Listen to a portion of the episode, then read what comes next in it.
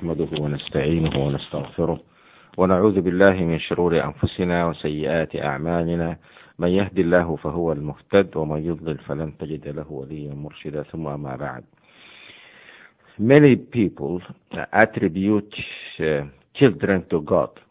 The Arabs used to say that the angels are the daughters of God. Uh, one, at least one sect at the time, one Jewish sect at the time of the Prophet, used to claim that Ezra is the son of God. And uh, the overwhelming majority of the Christians still believe that Jesus is the son of God.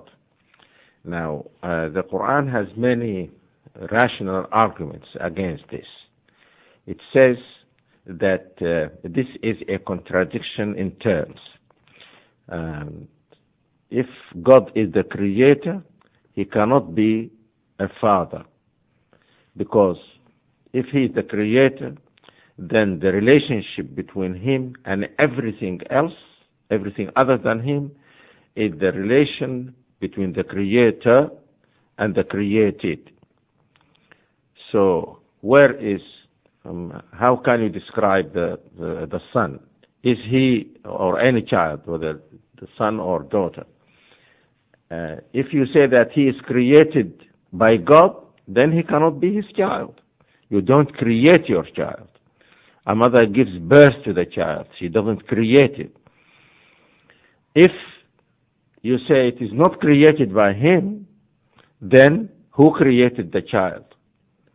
So there is a contradiction between uh, something, someone being creator and being father at the same time.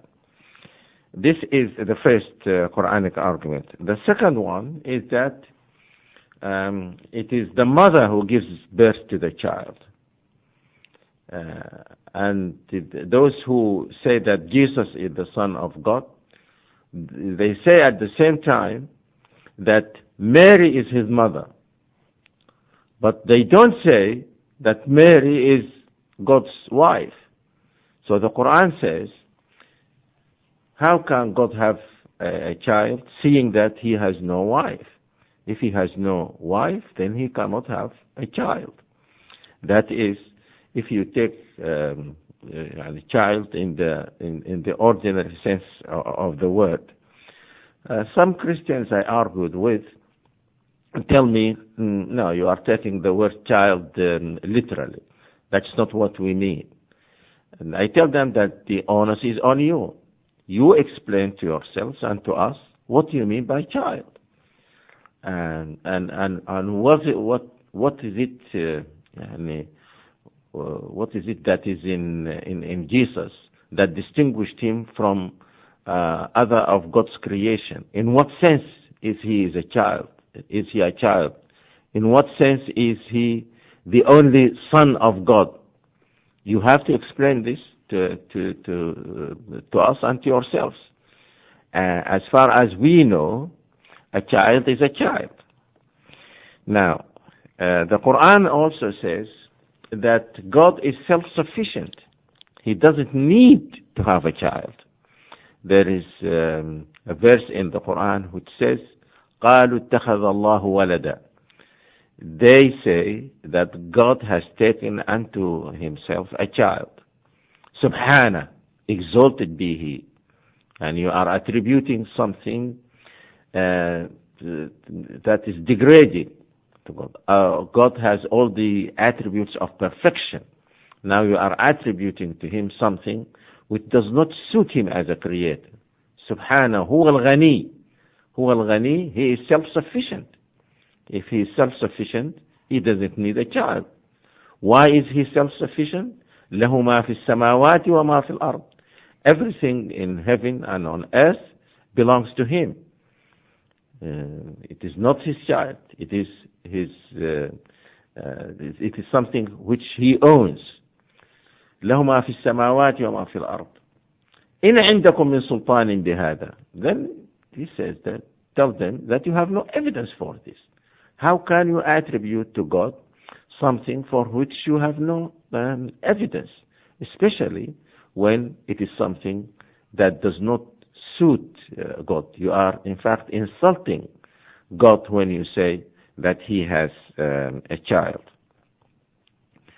The Quran says, yes, God can, it is possible for Him to adopt a child.